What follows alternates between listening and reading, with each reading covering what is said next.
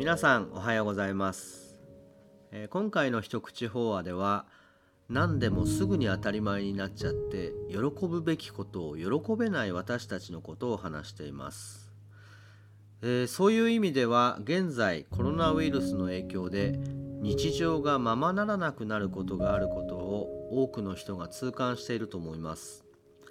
家族も学校も仕事も遊びも実はどれも当たり前じゃなかった。こういうメッセージはお寺がずっと大切にしてきたことなんですけど改めて足元をしっかり見つめて次の一歩を大切に歩いていけたらいいですね。では一口フォアをどうぞ。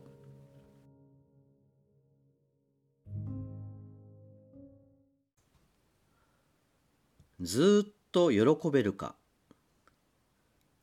自覚症状のない心の病気の2つ目は不寛義と言います。歓喜しない、喜べない。誰が？この私がです。何を？すべてをです。そうかしら。これでも結構喜んでいるみたいだけど、とおっしゃるかもしれない。そうですね。自分の気に入ったことには結構喜んでいるみたい。しかし、それがあまり長続きはしないんじゃないですか？例えば旦那様はいかがです？彼と会えた喜びをいついつまでも持ち続けずっと喜んでいらっしゃいますか？功大好き。バカ。そう。亡くなられた俳優木村勲さんとこみたいに。学生時代に木村さんの劇団で1年ほどお世話になったことがありましてよくお宅へ泊めていただいたんですがほんと素晴らしかった。20年余り前もやっぱり木村さんと妻の梢さんは大好き、バカでした。それが臨終の枕元までなんだからすごいですね。今朝届いた長官の本の広告には二人の愛は星になったと歌ってある。星になったかどうかは私たちにはわからないけれどいつも喜び合っている素敵な二人だったことには違いありません。さて、振り返って、あなたはいかがですか？先日、ある婦人会で聞いてみたんです。亭主とはそもそも何ぞや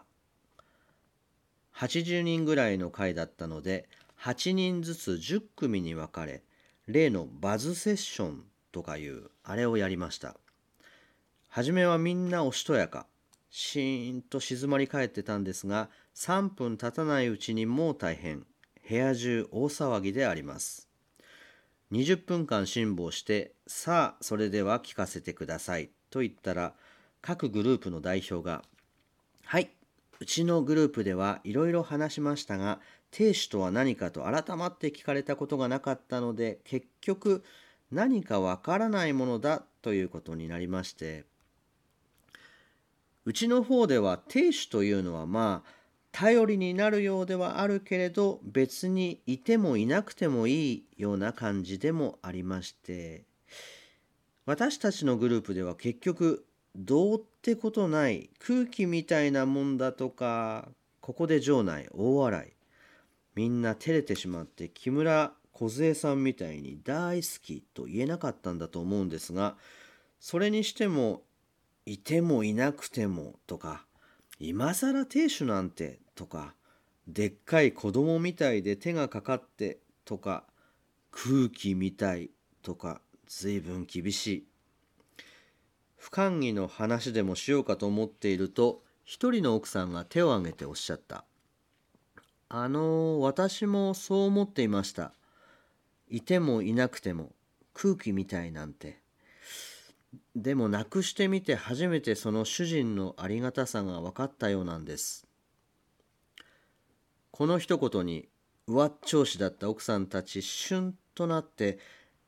そんなものかもねとなったんです。目の前にいる時はいて当たり前どころかだんだんうるさくなってちっとも喜べないのが私たち。でも愛別陸愛しい人とも必ず別れなければならないのが世の中だと言われているように今喜んでおかないと後で取り返しがつかなくなりますよ。さあ今日から早速梢さんの真似をして大好きとやってみませんか？